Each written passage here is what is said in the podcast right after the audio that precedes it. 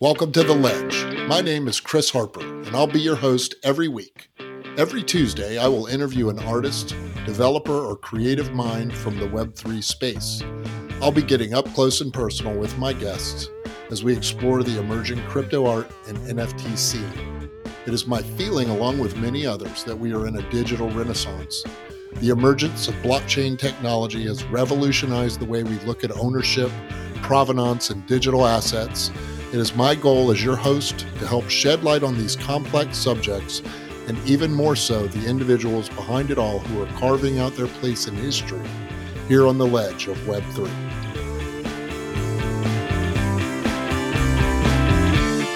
My name's Chris Harper, and I'd like to welcome you to another episode of The Ledge. Today I'm here with David Henry Nobody Jr. David Henry Nobody Jr., man, how are you? Welcome to the show. Uh, I am. Um, I'm good. Um, uh, that reminds me of one of my favorite songs. Uh, recently is uh, "Sitting on the Edge of Forever" by John Mouse. When you said the ledge, so right on, man. Yeah, yeah. David, you're an artist, uh, crypto artist. You're minting uh, NFTs now, uh, yep. and it looks to me, from what the little research I've done on you, looks like you're kind of a multimedia artist. You're kind of all kind of all aspects of things. Yep. Yeah, right on, man. Well, tell me about yourself, your age, where you're from, where you live. Uh, I'm a couple years over the hill, over 50. Right on. Um, I've been a, a showing and experimental, mainly performative artist since the early 1990s, based in Brooklyn. Okay. And I, I, moved here after I graduated from a liberal arts college with uh, um, almost a BFA uh, one physics class shy. Um, um, but yeah, my I, I, do a lot of different things, and it's developed over 30 years. So I actually yeah. come come into NFT in probably from a, a, highly unusual vantage point. Like I'm not um, an animator. I'm not. Um, I didn't grow up looking at memes. I didn't grow up looking at anime. You know, all the things that like the younger right. people that are in in crypto art and NFT art kind of come from like a like in general like certain uh, vantage points. I like come from another planet, basically. Yeah, I totally get that, man. Uh, that's one uh, thing that I was that made me interested in talking to you. Is you and I are pretty close to the same age, mm-hmm. and uh, you know, I come from kind of the same perspective you're talking about, man. Like the yeah. analog generation, you know, and yeah, now we're here finding ourselves in the digital generation. Where oh, did you grow up? Where, what part of the world did you grow uh, up? In? I'm from uh, like one town over from New Hope, Pennsylvania. Okay. Um, which is uh, culturally important. Why? Because the band Ween is from the the band Ween is from the next town over. Yeah. And, you know, those are like the uh, like the uh, the Frank Zappa conceptual granddaddies of the 1990s, like the Ramones of the 90s, like more con- more conceptual. But that's pretty important to my work as far as doing many um, working in many different styles, like doing a lot of different things. I kind of looked to, I got drew inspiration from bands like Ween, who like they had a country album and they had a heavy metal song. You know, like yeah. I was like, wow, yeah. that's fucking cool. That's like that's what reality looks like to me, like very splintered. Um, it sounds like that had a big impact on you.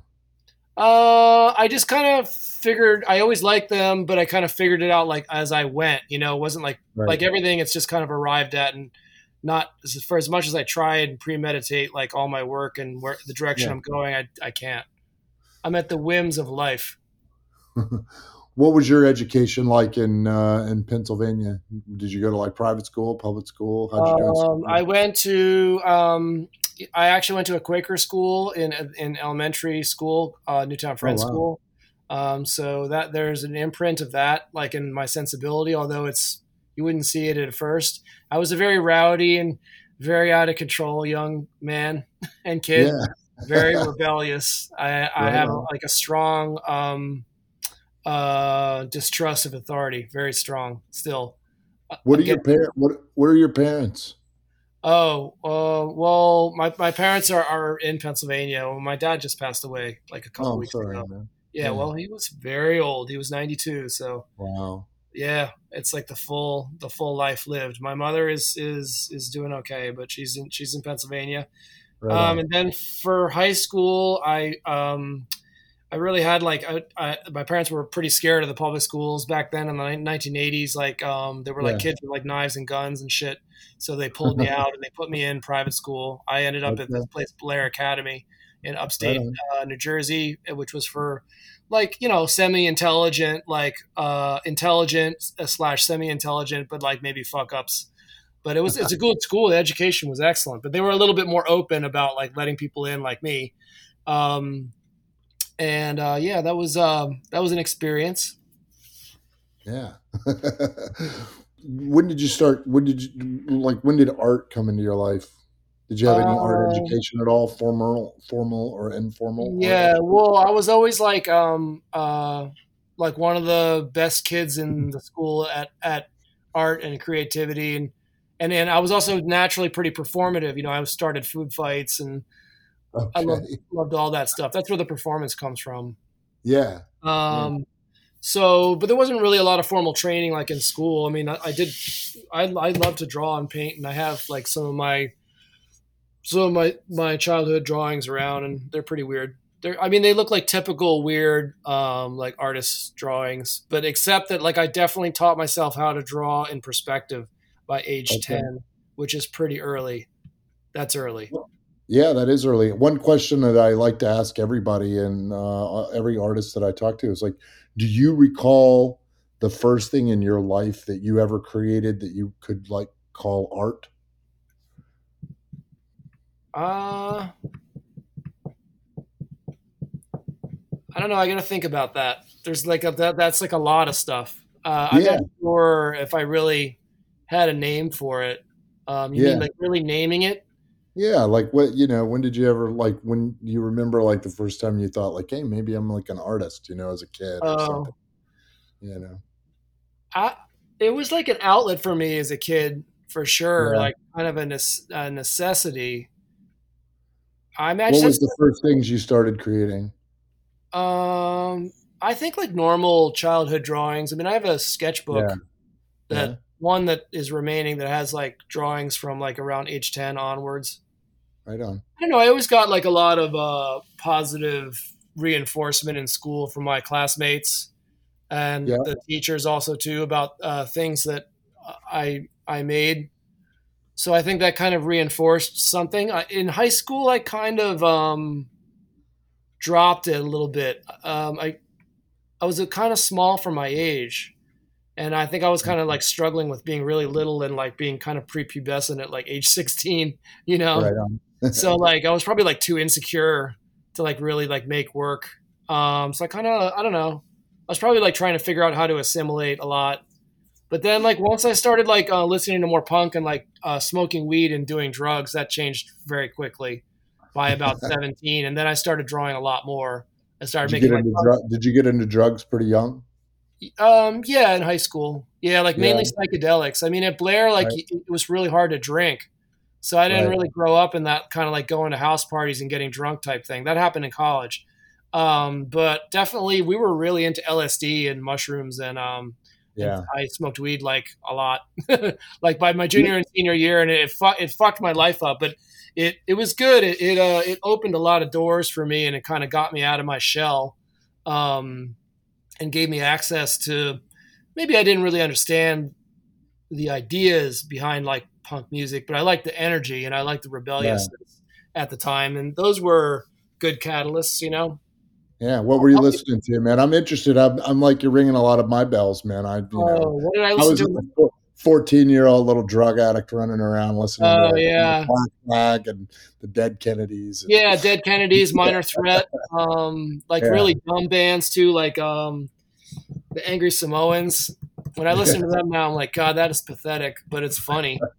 Um, I listened to a lot of new wave and stuff too, but my music taste kept changing, and um, I would like kind of change my style a lot. I noticed, like, I would like befriend different groups of friends and then kind of drop the other friends. But like, yeah. I would get into like punk and like hang out with all the punks and kind of start to dress like punky or act that way. And then I would change my mind and, I, and like I became like a deadhead by like my freshman year in college and like grew my hair out and started wearing tie dyes and you know like became and like really went to a lot of dead shows. And then like when I first moved to New York, um, which is a whole you know another chapter, but like just in terms of music, like I was like really really into indie rock, like My Bloody Valentine and all that stuff was really big in the early '90s here, and and yeah. then I met a guy from England, and he's like, "Oi, mate, you're a wanker! Like, I can't believe you listen to indie rock. It's only for white people, man. Like, you've got to fucking open your horizons. Check out this techno in this house and all this stuff." And I was like, "Oh, wow!"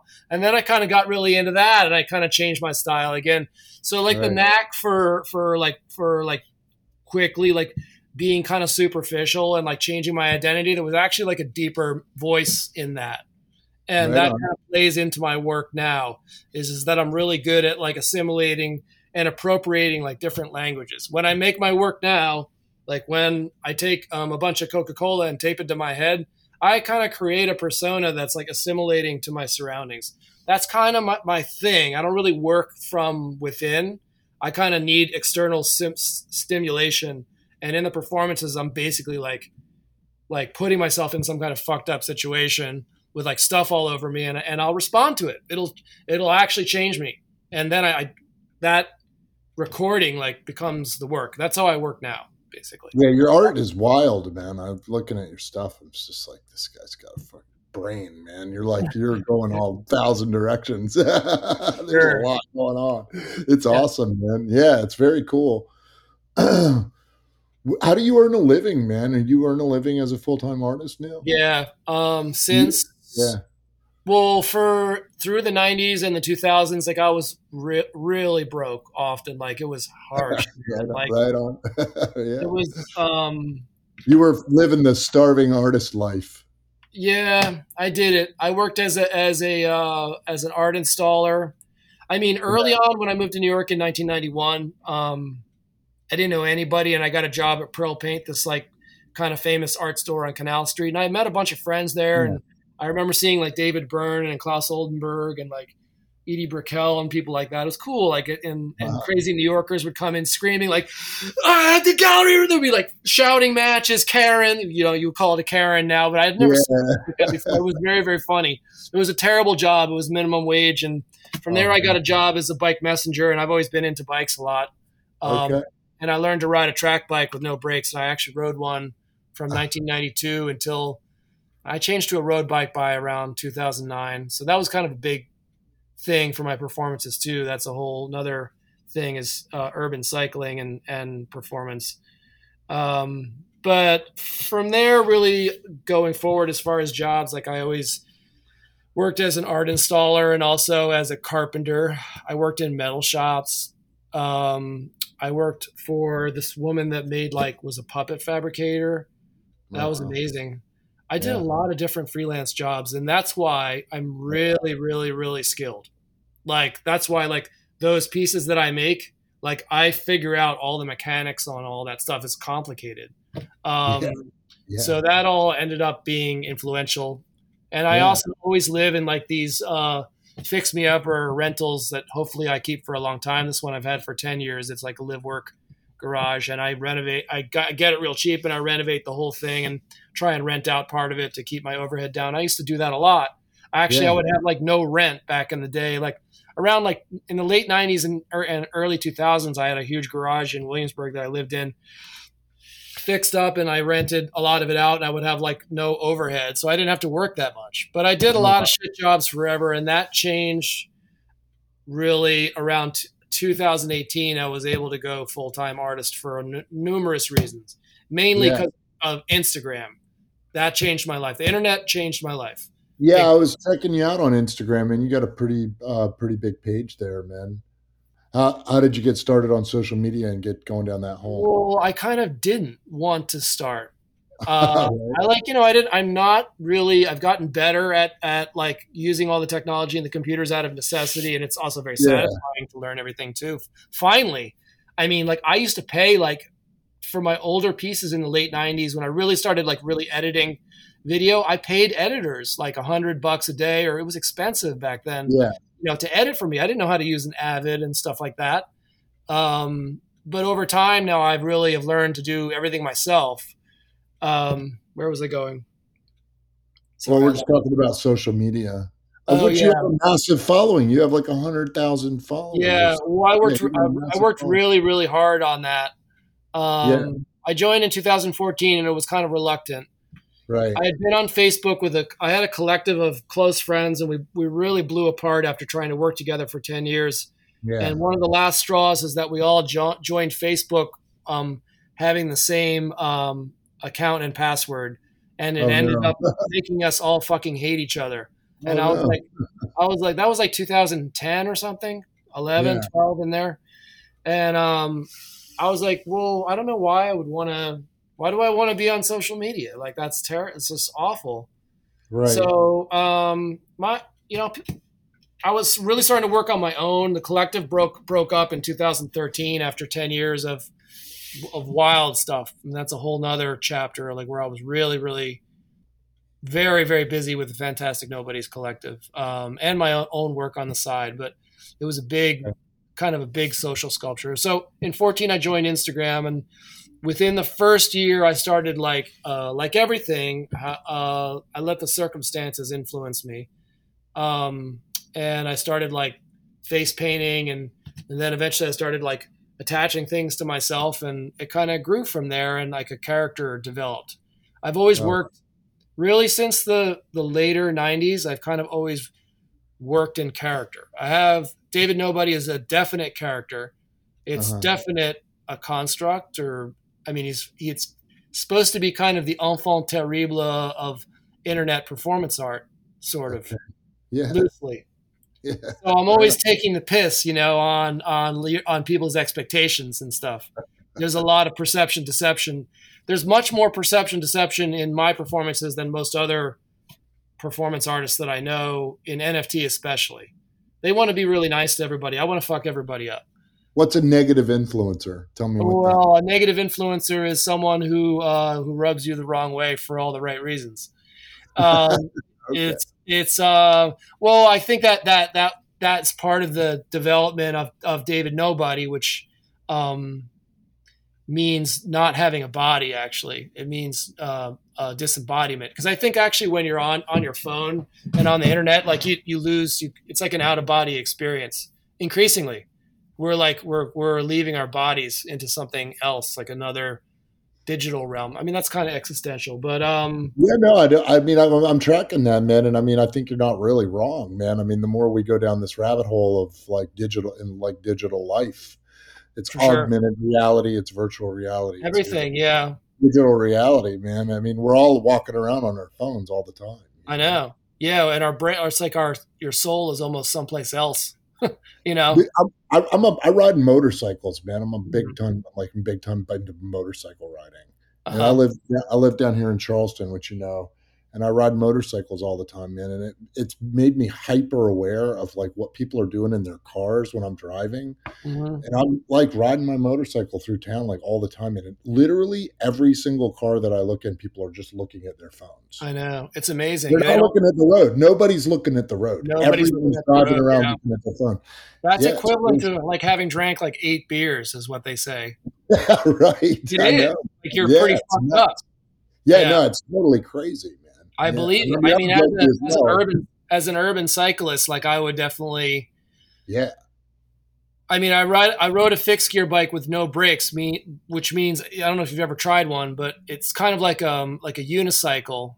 No way. Like you can control the rate of the pedals uh, because they're locked to the back wheel with the chain. There's no free wheel, so you can actually go backwards. You have to try it to understand it, but so if you're going to ride without brakes, which is like more purist and it's really for the tracks, you can put a handbrake on it. But I think it's, I, I it's it's an art. I mean, you can stop. You're crazy, man. There's no yeah. way. Dude. There's no way I would get on that. I would be totally dead. yeah. Um. Well, no, you can you can control the speed of the bike and you can lock up the uh, lock up the pedal. yeah, but um, an elephant on a football. yeah. Um. But uh it it makes you also anticipate a lot. Right. Um, and in my performances, I kind of think about um, when I'm doing things, some of the older pieces that really involve like more uh, real life infiltrations. I don't know if you saw any of the that I stalked Trump for a year in 1999 and von Furstenberg, and yeah, there's a lot. There's a lot of bodies of work. Tell me about that, man. You stalked yeah. Donald Trump for a year. Yeah. Well, we'll get there in a second, but regarding okay. Bikes and like energy flow and obser- observation and you know, even riding a motorcycle, you have to make life and death decisions like really quick. Yeah.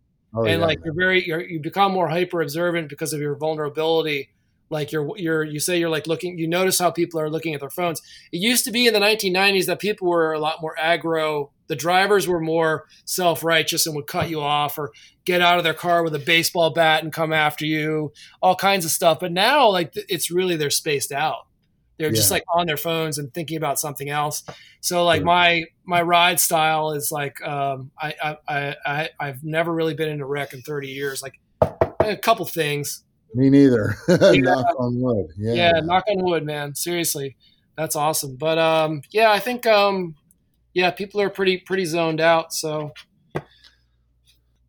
what got you into the digital art realm, man? What what inspired that? Well, uh, I mean, a lot of the older pieces, like um, like the stalking Trump, I got yeah. into like um when I was working with Dominic, I, uh, this English guy, Dominic McGill, this English guy I met in New York, who's super smart motherfucker, and he was I was crazy and smart enough, but he was super smart, and he was better educated than me about a more punk approach to art. And I had never read Society of the Spectacle, for example, which is okay. incredible. That really describes like what we're in about regarding simulated capitalist reality um, it's really says in the 1960s that like um, photographs of us doing things someday would become more important than us actually doing things, and that's what we live in right now. We Wait, you got to tell me the name. Of, say yeah, the name of that book again. What was the name it's, name? Uh, Guy Debord, Society of the Spectacle. You can just read the summary on Wikipedia, and you're gonna be like, Jesus fucking Christ. That will really, I think, link you to like what's considered a little bit old school now, but that's like part of the sort of uh, Duchamp and Warhol and Guy Debord into punk rock. There's a lineage about simulated reality, and that's okay. really where I'm coming into NFT. Yeah, that like it's it's almost like um from a reverse angle. Um, I'm interested in how when we look at uh, digital imagery, how we take that language and we start interacting with each other in real life like we're online without realizing it like we're doing it all the time constantly yeah. sometimes when i'm talking with someone i swear like we're looking at each other as like images and captions live like you're taking that architecture into life so for me like like our perception of reality is already so digital it's in, like we're like awash in propaganda basically Yeah, you're so not wrong, man. You're not wrong at all. I mean, when you're having a conversation, you, I even have like subtitles running on my conversations with people. Sure, sure, sure. We're so, we're so, fucked up. Like we, yeah, we totally um, so I guess like my performances are responding to understanding that, and and also like super keeping it funny. I mean, life is absurd. You know, you're gonna yeah. die. You know, like it's just insane, crazy. And so, like, what are you gonna do? I mean, have some fun yeah. And um, but I I think about you know how how we see how it's changing, how the technology is.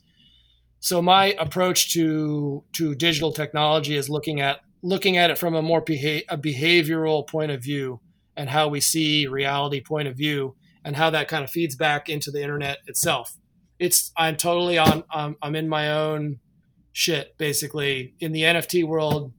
I don't I, I don't think I mean I think people appreciate it and they understand it when I talk about it, but I think I'm like on another angle. But it's cool. It's it's fun to be an oddball. I like it. Who onboarded you, man? How'd you get into How'd you get into it? Like, how'd you get into? Uh, well, I was like making as far as like work, work like the the videos that I made on Instagram um, that started going viral. Starting in like 2015, I had like maybe 3,000 followers. Okay. And by 2016, all of a sudden, like High Fructose approached me and said, Hey, we'd like to do a piece on your work. I really started to do like portraits every day on myself, like covering myself in peanut butter, like really fast, like crazy fast stuff. And yeah. it blew up bigger and bigger and bigger. Um, so I sold the photography as prints when I could. Uh, I scraped a living out of that. I did okay. Um, the videos were just like viral. I mean, I would license them to viral video companies. That used to be a thing. Uh, okay. Like MTV would give you 600 bucks for a license, or I oh, got wow. some gigs with um, Adult Swim that were cool. But yeah. you know, I basically was able to piecemeal, and my rent was I rented out part of my space, so it was low in those years. Um, but little did I know that, like especially with the videos, and to some extent with the photography too, is, is that I was already making like NFTs, kind of. I mean, I had the work, I had years of work that was just sitting on my computer, like good oh, work that had, that was famous and yeah. had gone viral on on Instagram. And someone messaged me. I mean, it's my friend Wes, uh, Wes McHugh, uh, who's now like a informal advisor of mine, um, who's a okay. collector and NFT enthusiast. Yeah. And general nutcase. Um, and he messaged me in like February of 21, and I had heard okay. about what was happening with people and stuff like that. Yeah. Um, and I thought he was on crystal meth. He was like writing so much. I didn't know who he was. He's like, dude, dude, dude, dude, you gotta try NFTs, man. Have you thought about tokenizing your work? I was like, whoa, who are you? You know, I had never seen someone so stoned on hype, you know. Um, but he turned out to be a great friend, and, and I'm glad I met him. But um, you had to get. Uh, it seemed like Foundation was a good, the best place to mint at the, t- at the time because you needed an invite, and yeah. I met um, Foodmasku online, who's also puts food on his face. Yeah. He kind of started a little bit later, and we're like, I don't know, distant cousins. I mean, there's not that many performance people on right. NFTs. Right. we're compared a lot, even though we're we're different. But there's some similarities. I've definitely put a lot of shit on my face. Yeah. Um, but he onboarded. He he had an invite available for Foundation. And, he onboarded me and even loaned me enough ETH to get the gas to to mint my first piece. Oh wow! It was like like like there's incredible acts of generosity and kindness in the NFT world. It's like it's pretty. There's a part of it that's really really nice. You know, that, that's that's really true, man. I relate to this story a lot, man. I, I'm like your friend Wes, man. As soon as I found out about NFTs, I started messaging like artists that I knew like there's some local artists here and i was i blew them up man i made made these guys go like sit down with me at starbucks and listen to my ranting about nfts uh, the problem is i never found anybody that would just bite and everybody yeah well it's like right right time right place yeah yeah i had like all this this like i mean i had kind of like done something pretty incredible on instagram like you know you got to understand like i I had shows in the past, um, yeah. like like the, not only was that I did I stalk Trump for a year in 1999 and predicted the Trump presidency, which is very popular with QAnon, although they don't know it's me. there was another piece where I went out as this um, as this uh, I posed as a rich guy for a year in New York in 99 into 2000, Alex von Furstenberg. And I had a a, a cheap twenty dollars suit and I conservative white guy haircut. Um, I kind of made myself over to look like really clean cut. And uh-huh. I snuck, I found out uh, through looking at the gossip pages of the Post and the Daily News, like these sort of Joe Schmo newspapers here in New York, uh, where um, famous people were going to be. Um, and I would like, cr- I started crashing these parties, and eventually I got in like much quicker by saying I was Alex, who's a real person. And uh, so I, I mean, I, I had seen like celebrity fanatics who like in the '90s a little bit who had snuck in, who would sneak in and get their photos taken with famous people by handing a camera to strangers. And right. I was like, wow, that's the most incredibly like brutally lowbrow, amazing, conceptual, emotional, weird American photography I've ever seen. I want to become one of those guys. Oh, so I tried for a while, and then eventually, I remember the name von Furstenberg from from boarding school because yeah. they didn't go there, but people I knew from New York were like obsessed with them. So okay. it was like a brand name persona kind of that I remembered. And I was going out to something one night, and I said I was Alex, and I ended up meeting meeting Barry White. and getting into the party and like getting champagne and all that kind of even though I don't drink um but um so that that turned out to be a major project, and there are actually 60 photos in the collection. I did it undercover for a year, and then I outed it to the press, and I had a solo show at, a, at an up and coming, pretty cool gallery in Williamsburg, where I, my neighborhood, where I was really like a, a well known dude, artist dude Yeah. Yeah. through the 90s and 2000s. And um, it, it ended up on national TV on ABC 2020 and on the front page of the Globe or, um, and also the New York Observer. Uh, got a lot, a lot of press, and that was like way before the internet. Um, and I took it really far, and I sold my prints, but I still was broke afterwards. The problem was is there was no social media, and like I was well, I was really ahead of the game there.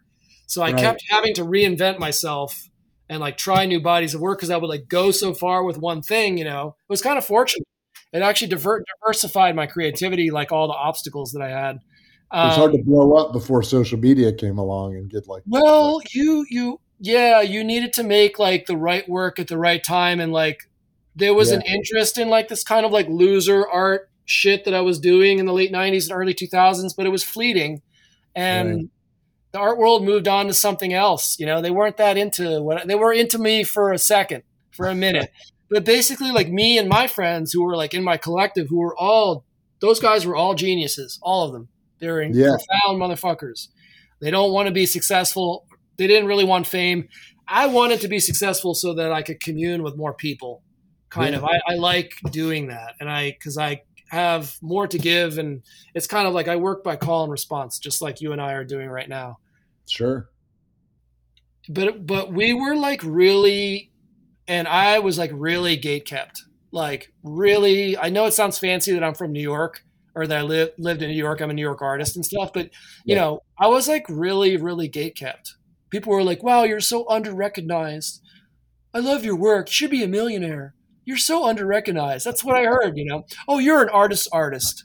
You know, fuck Right. you. No, no, they meant well. You know, but um, but it was it was aggravating, and like I saw, I didn't really understand it. Like with Instagram starting in 14, 15, 16 what I was doing. I was just like, uh, I want to make art like crazy. Okay. Oh, look, this is really performative. Oh, look, if you use yourself in the the work on social media, you get more likes and more comments.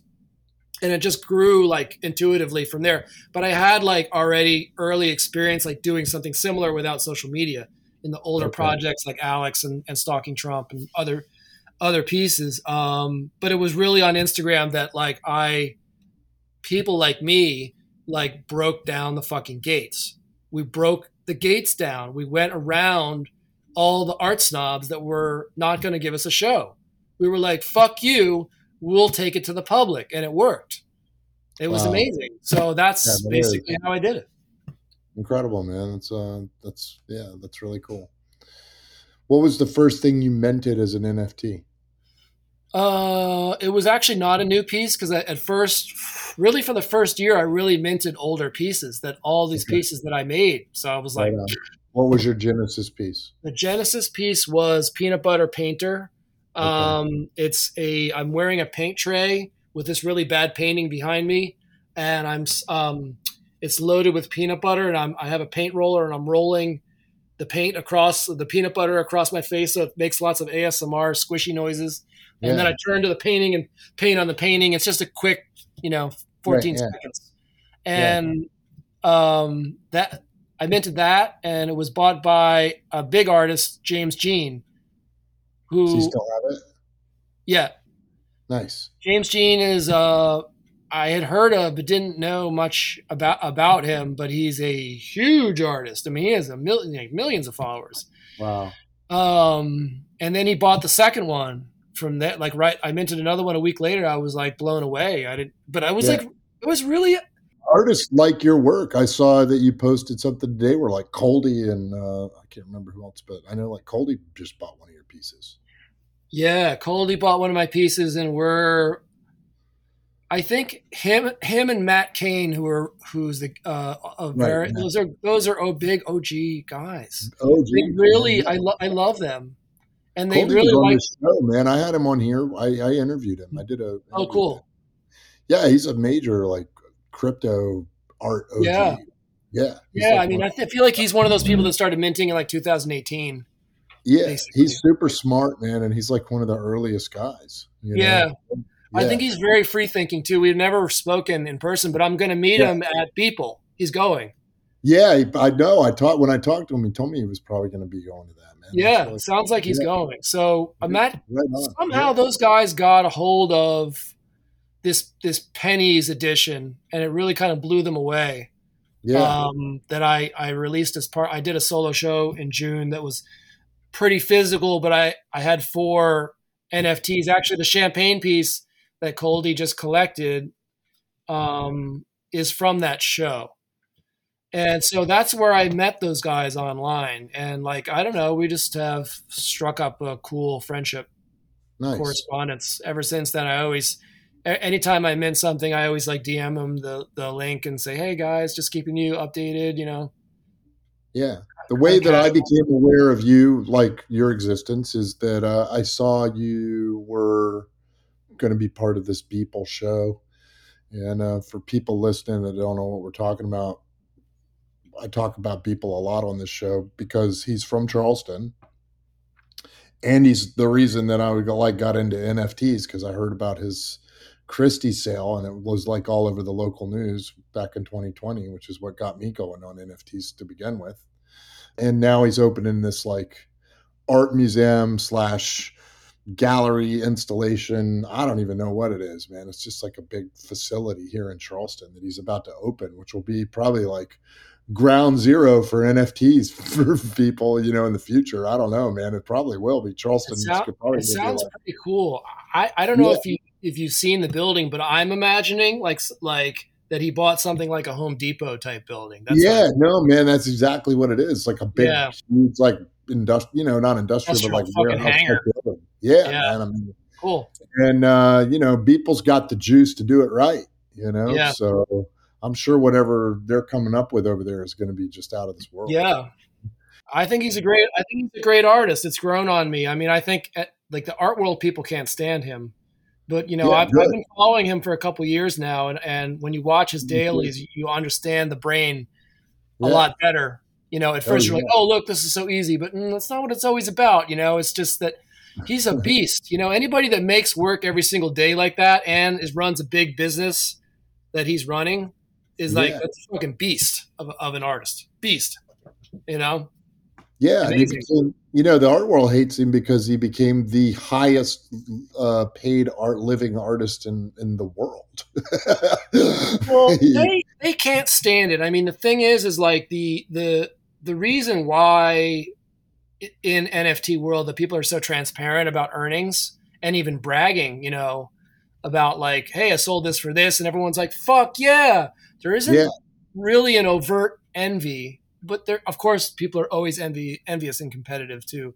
When yeah. you're not selling much, it's like hard to see someone like really win like crazy. I, I, I love it for them, you know, but you're like, fuck, when is it going to happen for me? But if you, if you make good work, I think th- cool things will happen. You know, just you got to keep keep going. It's been yeah. up and down for for me. You know, like not every all, it hasn't been always like yeah yeah. You know, this this last year was fucked up, man. I mean, like a lot of my collectors became illiquid, and I've only rebuilt like starting last fall on Tezos. I really rebuilt everything, and it's been good. I'm getting like I can feel the feel it building up again.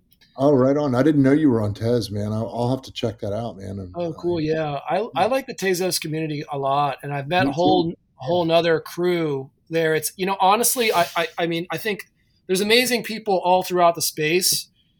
And that's like coming from someone who I've been in a lot of art scenes, like a lot, a lot of yeah. different art scenes, and I've seen them rise and fall. And this is a fucking great one. It's really good. What do you I, think about this, man? I mean, like, do you feel like we're in a pivotal moment in history and art history right now? Yes. You do. Can you talk yes. about your thoughts on that? I'm interested to hear what your. Uh, how is it pivotal? Um, yeah, how is it pivotal? It, it's really. I mean, it's really like um, part of the theme of like, I mean, decentralization this is part part of the the the it was already happening, but it got builder, bigger during the pandemic. And and if you actually look at the history of pandemics, that's when a lot of social upheavals happen. Yeah. Like Black Lives Matter happened, like what else? There was like so much that, that was triggered by the pandemic. Uh, I, I read an article somewhere at the beginning of the pandemic that really traced things like the Black societies since the Middle Ages that like the Black Plague like really changed society. The the proletariat is like fuck the kings and they took them out, you know. and there was a big, it was a big. Uh, um, so I think what's happening with, with NFT and art is like par- part of an upheaval. I think that's still ongoing, and but of course it's it has a lot to do with the technology too. I mean, yeah. I mean, it's just wild what's happening. AI is very wild, and you know, people in the art world can't stand it. But it's like, to me, I I I look at all this stuff as like, um, how can I use this to question myself? How can I use this to be more introspective? That's yeah. what I use. All all everything around me, all upheavals. I'm like, it, it's a major disruption to like traditional art for sure. Yeah, it is. And, and, like one thing that really bothers them is like, well, I mean, first of all, a lot of the, the aesthetics and like the, the work doesn't really reference like the the body of of art. You know, like yeah, right. people who go to Yale, and I know them, like who, who who did grad school at Yale, like their work is like very um has quite a doctrine to it it's it's art because they're able to cleverly reference the history of art in their work. Right. But like, and I and I do re- I do reference art history, but not not overtly. I have my own. I kind of think like I'm interested in like mm, different areas of thought of society and like comparing and contrasting them. Like, yeah. hey, this performance artist did this, but look, someone just did this on YouTube. What's the relationship? It's like more uh, about culture than about art. Yeah, more about. Uh, uh well, no, I just think that, that that in NFT, like people are coming from like really different worlds.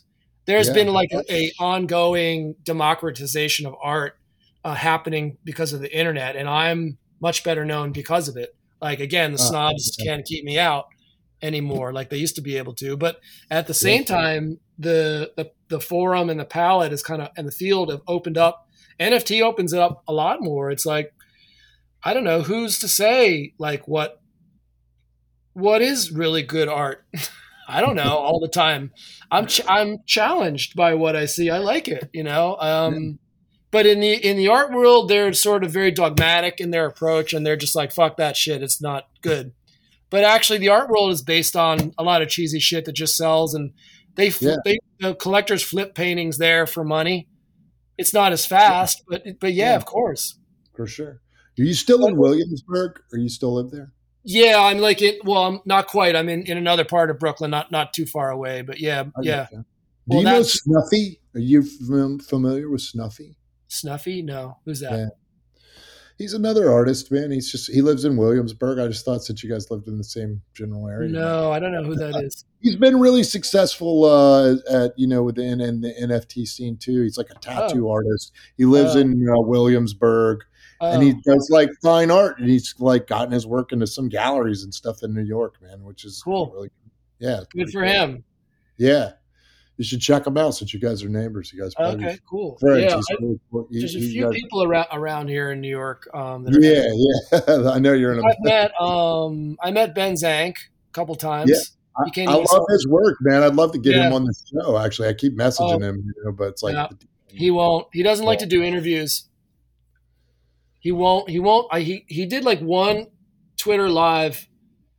He's pretty reclusive, actually. Yeah, He's, I know a lot of artists are like that, man. It's hard to yeah. get artists. It's hard to get artists on this show, man, because like you know, like a lot, of, a lot of them are you know introverts.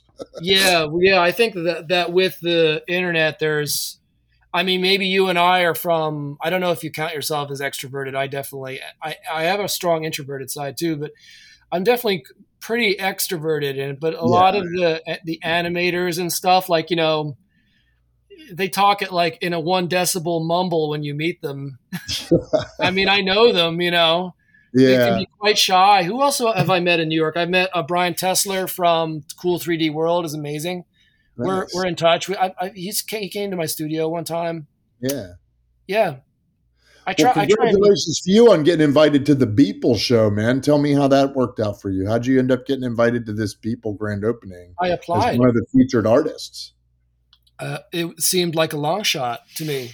Um, yeah. I someone, uh, no Wes, my friend Wes, uh-huh. sent me the link to the, or sent me Beeple's tweet, and he said you should really apply. And then it said, well, you don't need to show new work, so I was like, well, shit, that's not that hard. I didn't really know how to do all the video stuff, so I actually uh, got uh, worked with an artist, Fake Smile, who's in London, who helped me like just lay. It's it's you had to kind of lay out a schematic of of in the right size and all this stuff uh, for the videos to be projected into a space with columns and the videos fit on the columns and certain proportioned walls. I was like, I don't know, do not know how to do that. So I got someone to help me. It took us like a day. I submitted it.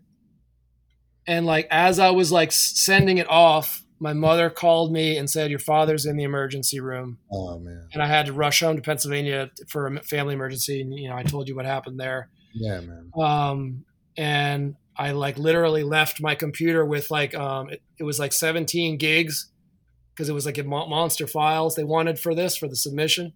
Yeah. And like I left my computer and it was like at 50% submitted. And I was like, fuck. I was like, shit, you know, I was like, I hope it goes. And then the next day I, I, saw like uh, Beeple Studio said, we have received your, no, no, no, no. I got an automated response. I was like, cool. All right. Yeah. And then I saw, I saw uh, Mike uh, Beeple um, tweet like a, a couple days later, he was like, "Whoa, whoa, whoa! We got 500 applications and we only have 12 slots." And I oh, was man. like, "Oh, no chance, no way." Um, so, but I told a bunch of people, uh, like I broadcasted pretty loudly that I was applying yeah. to everybody I could think of. I told okay. Coldie, I told all those guys. Yeah. Um, I don't know if any if it helped at all. I don't know, but I think the installation was really strong. It's really um, it's kind of like a I called it a nobody uh, smorgasbord. I think. Um, it's just like 18 of of my videos, square videos, all playing at once, like all over the place. It's it's pretty uh it's pretty over the top and that's what he was asking for so. Yeah i got an email um a couple days later. I mean i sold work when i was home like helping my my mother and my father a collector on on Tezos bought two one of ones in the middle of the night and it was like unbelievable nice. and then a day or two later i got an email from from the Beeple staff saying i had won and i was like my jaw was on the ground that's amazing yeah, it was pretty crazy. That's, man. Yeah, really, really happy for you, man. That's super cool. I, so that's coming up pretty soon. Yeah, I'll be down there. Yeah, that's really great, man. What do you, do you collect anything? Are you a collector of um, art or? I was collecting more. I'm collecting less now. I'm. Um, you a Tezos collector? Do you have a Tezos collection? Mm, not prolifically. Uh, I've traded with some people and collected a few things here and there, but like not. I'm, I have not really gone buck wild and really sat down on to, on objkt and really collected. I, I want to do that. I'm tending to trade. Right. Say if I have an edition and it's like a little slow in terms of selling at first, and sometimes it takes a while for it to pick yeah. up. I'll start trading with people. Nice. Just to like whittle the supply down and like get some work and I'll, they get my work. I don't know. So I've been trading. In 21, um, I I was like really really balling for me. I mean, I was selling. You're on the ball run. You were balling. Yeah. Yes. Yeah. I mean, not millionaire, but like like nothing I've ever seen. I was selling like wow. pulling like three to five ETH per week for a couple months. That's great. Man. And yeah. it was uh and also I took profit too. So my parents yeah. were like, fucking don't hold that shit no way you take profit, motherfucker. So I did when it was high. And, yeah, when ETH was high. Well, that was good. That was good because it sustained me. Because in, in 22, like I sold, I had like zero sales for almost six months. Oh man, wow. it was it was horrible. So I lived off of what I was at. So you got to really make hay when the sun shines in this stuff, and then when the when the bear market. I mean, I had never really tied the work to finance before. Like I right. didn't understand. I probably overspent a little bit when I was doing pretty good, and and I started like buying like almost one ETH pieces, which in retrospect I would I, I can't afford that. That's insane, you know. But it just seemed like it wasn't really going to end. So um, yeah, I collected a couple really really cool things. I coll- I collected a William Cobbing oh, piece. Wow. I tend to support performance art usually. Right, right, I got some. I have a Violet Bond I have a William Cobbing. I have a Jan Eriksson that I, I collected that was like 0.5. But I I would be pretty reluctant to spend that kind of dough right now, knowing what I how topsy turvy this this thing can be. Yeah, man, I was collecting like uh, crazy, man, in 21, and then you know Mm. the this big dip, man. I've been like, you know, it's it's hard, man. You know, it's it's hard to buy stuff when it's in a bear market like this, man. It's Yeah, yeah, it's tough. The addi- the the additions. cycle's been rough, you know. Like I'm uh, ready for it to be over. yeah, yeah. it's been rough. Were you did were, were you really stacked on PFPs or were you buying art or little? yeah, both? art, mostly art, uh, Yeah. honestly, man. But I mean, I had a, you know, like, you know, I had a moonbird that was worth over a hundred grand at one point. You know, Uh-huh. about twelve grand right now. Uh, you know, just stuff like that. I mean, you know, I should Yeah, have taken, You're I wish I would have taken. who would have thought? I mean, you just, I don't really know if Yeah. I never really fucked with the stock market, and I didn't understand like bull markets and bear markets that well right. coming into this. Now I know how to Everybody just thought it was going to go further and longer. I think you know than it did, and then it just kind of Yeah, the war was really and Yeah. and a, a terrible war, like a really painful and like a a fucking waste. What a fucking waste, man! Like of all the things that we could be working on on this planet, like that's what we're working on is like self destruction. Yeah, it's just wasting shit, man. I don't know, but um, the war fucked fucked it. But it was something was gonna was gonna make the bubble burst, I guess. You know, and maybe the more experienced cats like Coldie and stuff foresaw things like this happening. You know, they because because Coldie, I've chatted with him about like you know that he's been through bear bear and bull markets before. yeah, like, a right, couple of them. They know, you know, right. we're learning the hard way. Well, this is how you learn, man. You go through Yeah, this is learn. how you learn is by mistakes. Yeah, next time I'll take profits. yeah, yeah, you should take some profit. Basically, it's very hard to judge, though. You know, it's like you don't. Yeah. Who helps you? Do you have a team of anybody, or are you totally solo? I'm totally solo, except for when I have a budget or like a bigger show where it's like the production is like, there's no way I could do it by myself. I have you a friend. You do collaborations? Not recently, but in the past for sure. Um, like the solo show that I had last June, Upside Down World, where I made a giant upside down room set in the gallery.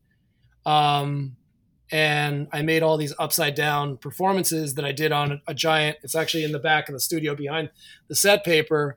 I made a giant wooden and steel wheel where I could attach sets and people to and turn it upside down and have the shit fly all over the place. That's how the champagne piece and and that Coldie collected and those Okay. others were made. And the idea was was to show uh, upside down performances where I was upside down on this wheel and stuff was flying everywhere. Uh, anti gravity performances in an upside down room. Um, that was a lot. That was a lot of fun. But for Yeah. that show, I basically I had like two assistants and a camera person that I hired, and Okay. also I I, I paid a friend of mine uh, slash traded a lot of NFTs. It was a twenty thousand dollar fabrication for him to build Oh. that. The upside down room was expensive, but it was beautiful. He did it absolutely beautiful, and like I didn't break my back on that on that part of the show. I didn't break my back. Um, but yeah, that was so I I kind of like job out stuff to, to vendors and stuff as I need it but you. only when like like for that i basically took my own earnings from 21 and invested it into i wanted to make a much more physical solo show like that was like really physical but like Yeah. really conceptual and like had nfts in it you know mainly as the central thing that i'm selling um and uh yeah i really believed in it so i i went for it and i ate shit hard on that one but uh but it was it was worth it. Yeah. So for that stuff, I, I have help, and but for the the, the majority, ninety five percent of my pieces, I'm, I'm I work on on by myself with a camera on a tripod, and Gotcha. um yeah. Before we run too close to time, man, tell me about the Donald Trump thing, man. This is like, and oh yeah, hear about it. Yeah, uh, Trump. Um, I just thought he was a total cheeseball at the time, and um, uh, before I had uh, done Alex, I did another piece uh, with the English guy where where we uh, went out to places like Trump Tower wearing a tuxedo and white gloves with a roll of red carpet, and we would stand there and no one was coming. And that's where I really learned in about 96, 97 about celebrity fanatics. And I guess we, we did pieces in front of Trump Tower, and, and I got I was like, oh, well, I'd like to become obsessed with Donald Trump. just seems like the most wrong thing I could think of, you know, coming from like predominantly Democrat, like very leftist, you know, art world. I was like, what could I do that would be like really expose America, the patriarchy, and like and offend the art world? Yeah. what, what's like, what would do that? And I was like, oh, Donald Trump.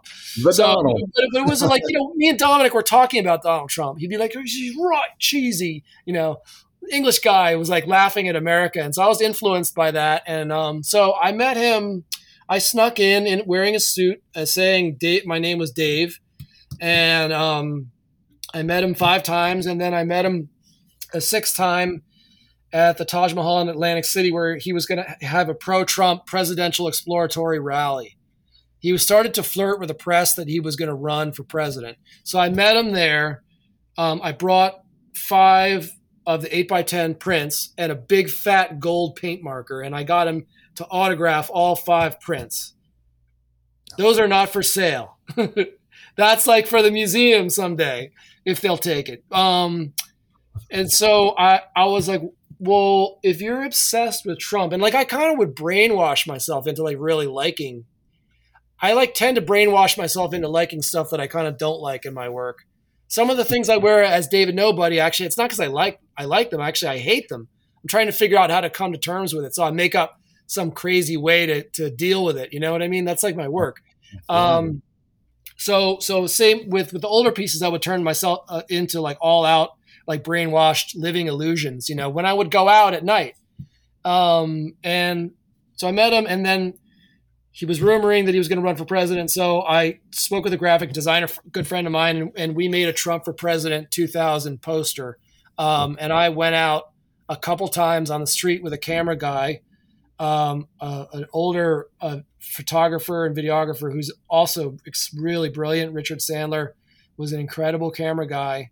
And we interviewed people if they would vote for Trump with me standing there as an advocate with a sign one of those times that we were down near Wall Street, we heard a lot of noise, and I walked over, and uh, the band Rage Against the Machine was having an illegal um, live uh, concert on the steps of the stock exchange, um, directed by Michael Moore, who was there.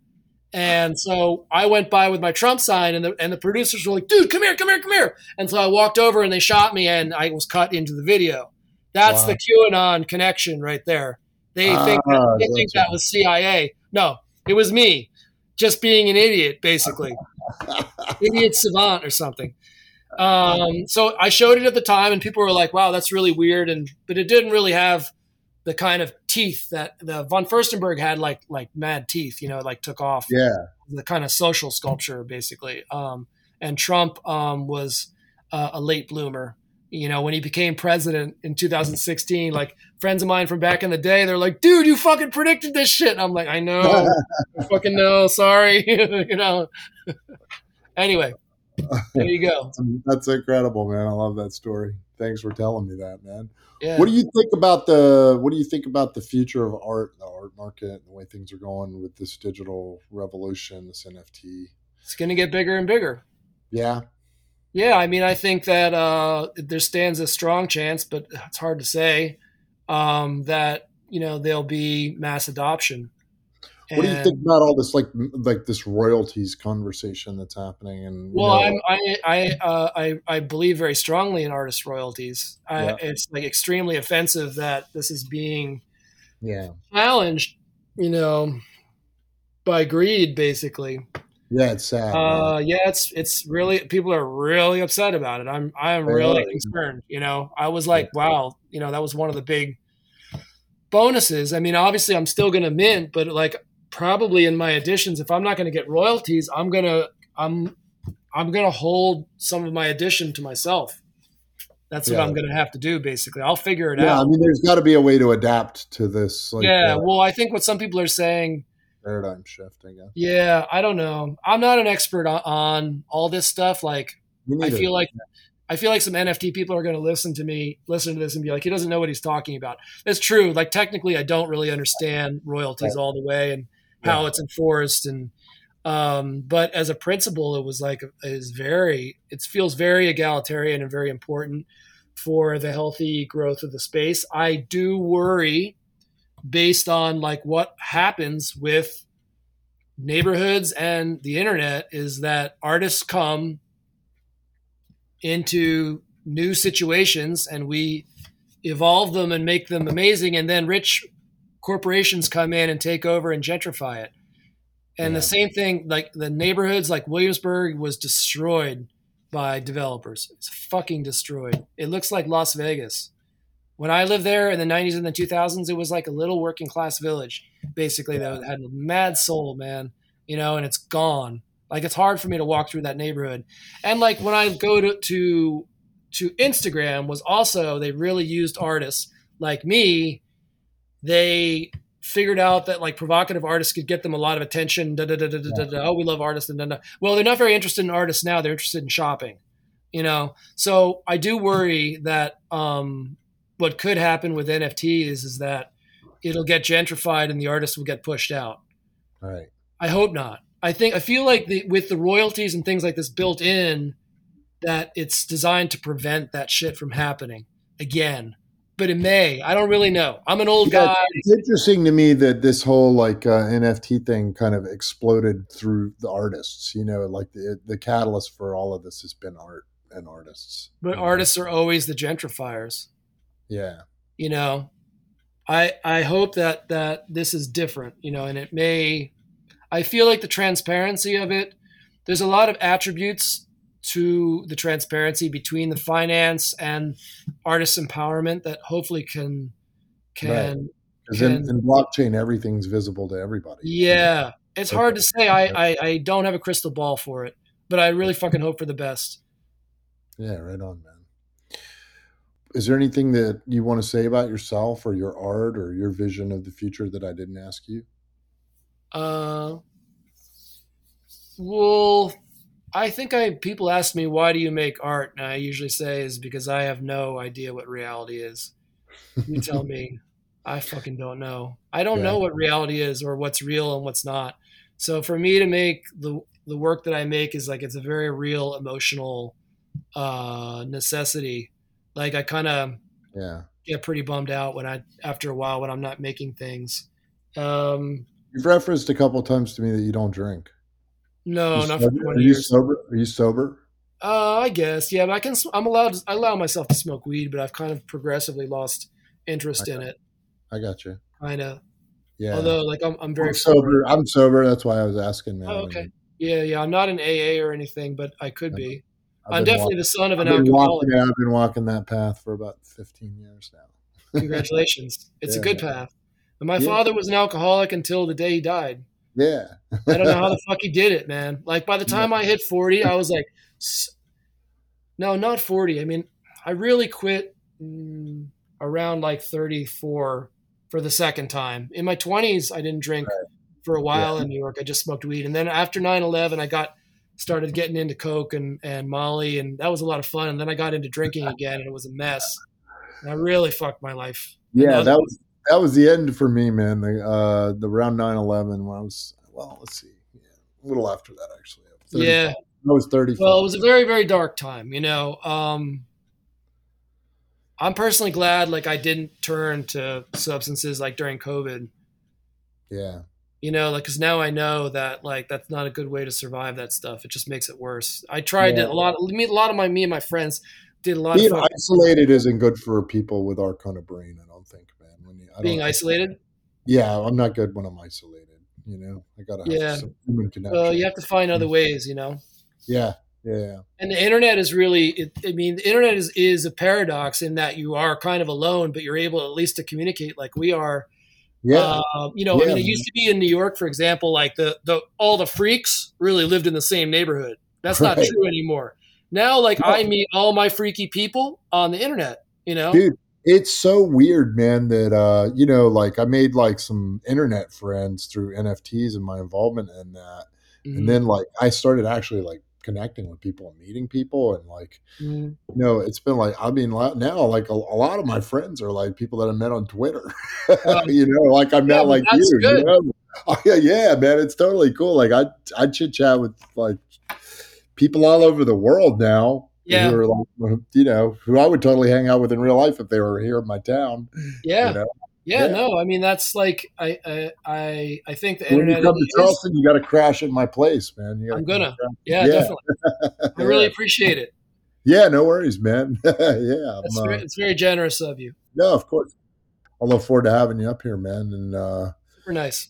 Yeah, yeah, uh, and and keeping in touch. You're you're an interesting guy, and, and, since you know we're from like that same generation, and we have a lot, yeah. of, lot, we have a lot of that like kind of that background stuff in common, man. Um, you know, it's cool to connect. Yeah, I feel like we're the least understood age group. I, it's yeah, it's true, man. Like you know, we're odd. We're, not, this is an odd, but like people from our generation that are still alive and that yeah. aren't in prison, yeah. you know, and that haven't been. And also, like, are like very free thinking, you know. But I was really yeah. like in the 1990s. I didn't really start out in the galleries. I started out in these weird art clubs, right? Um, and I met people like us who were like in their 40s or 50, like when I was in my 20s.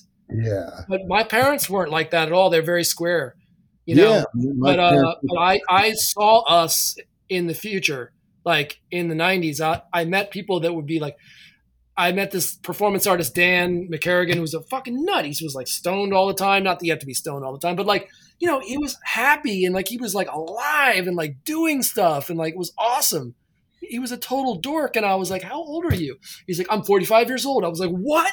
You know, I was like 25. I was like, I don't even understand.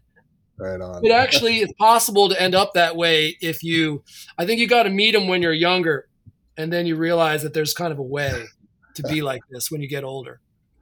Yeah. My best friend, he's like, uh, I guess he's 65. You oh, know? wow. Cool. Yeah. I mean, you know, like I mean, we've been best friends for like 20 years or 15 cool. years. Nice. And it's like, you know, just like, you know, it's like looking into the future, you know, like this crazy. Yeah, it is. It is looking, into the future. Yeah. yeah I'd be like in 20 years. yep. Yep. yep. And still insane though, man, you know? Absolutely. But yeah, having a good time and uh, enjoying life. That's what's important. Well, I'm looking forward to the warm weather down there. I think Charleston, sure. you don't get snow down there, do you? Not really, man. The last time it snowed here, I think, was like five years ago. Wow. And are there gators? Funny you ask. Funny you ask. So my grandmother, who was um, 92 years old, was in a nursing home here in Charleston in 2017. She got eaten by an alligator. She got eaten by one? She got eaten by an alligator. Oh, I'm sorry. Yeah. It's crazy. She was in a nursing home and uh, she had dementia and mm uh, they weren't like you know it was supposed to be like a secure facility and uh, for some reason like she she was able to walk outside and they at, will in the middle of the night and on the property and on the property of this nursing home they had a freaking pond with an alligator living in it a six foot alligator wow and somehow she like wandered back there and the next thing you know man she got eaten by an alligator oh, shit i'm so sorry yeah so you know actually it's crazy man like uh yeah. So you do have gators down there. So yeah, the answer to your question is yes, we do. Yeah, I had a friend that, that was in my collective, uh, Steve Johnson, who's fucking. Yeah. He doesn't live down there anymore, but that guy is fucking crazy. I'm talking about like he's like uh what's his name Cassady from the '60s, like really fucking nuts. Like uh, if you would go on road trips with Steve, he would want to stop at every single body of water and swim along the way. You know, he's just very stream of consciousness. He was in my yeah. collective, but he lived in Beaufort um, oh yeah, that's uh, that's down the street from me. I'm in the construction business, man. I actually have a little oh. office down in Beaufort. Man. Oh, cool, cool, cool. Yeah. Um, but uh, he would be like, Dave, it's like Africa down in South Carolina. There's deer at the end on the edge of the lake, and there's gators in there just waiting for them. Oh yeah, man, it's totally. Yeah, uh, yeah. I didn't realize it was so warm until I looked at the weather, and I was like, oh wow, it's much warmer than you know, up here. But since COVID, man, everybody from New York tried to move down here, man. So it's like we have this huge population explosion and traffic's oh, wow. completely haywire and like oh, wow. all these like, you know, uh, homes and buildings, and apartments and shit everywhere. Oh, well, that's good for your business. Yeah, man. I mean, you know, it's not, yeah, I can't complain. It's good. Yep. Listen, man, it's been great connecting with you. Thank you so much for saying yes to the podcast. Sure. This was a lot of fun. I look forward to seeing you down there. Thank you, everybody, for joining me for another episode of The Ledge with David Henry Nobody Jr. Man, that was awesome. Thank you so much. I'm going to put a link to David's social media and link tree in the show notes below. You can follow me on Twitter at Harper underscore underscore Chris, or you can find me on Instagram at chrisharper.eth. And I look forward to seeing you all every week out here on the ledge.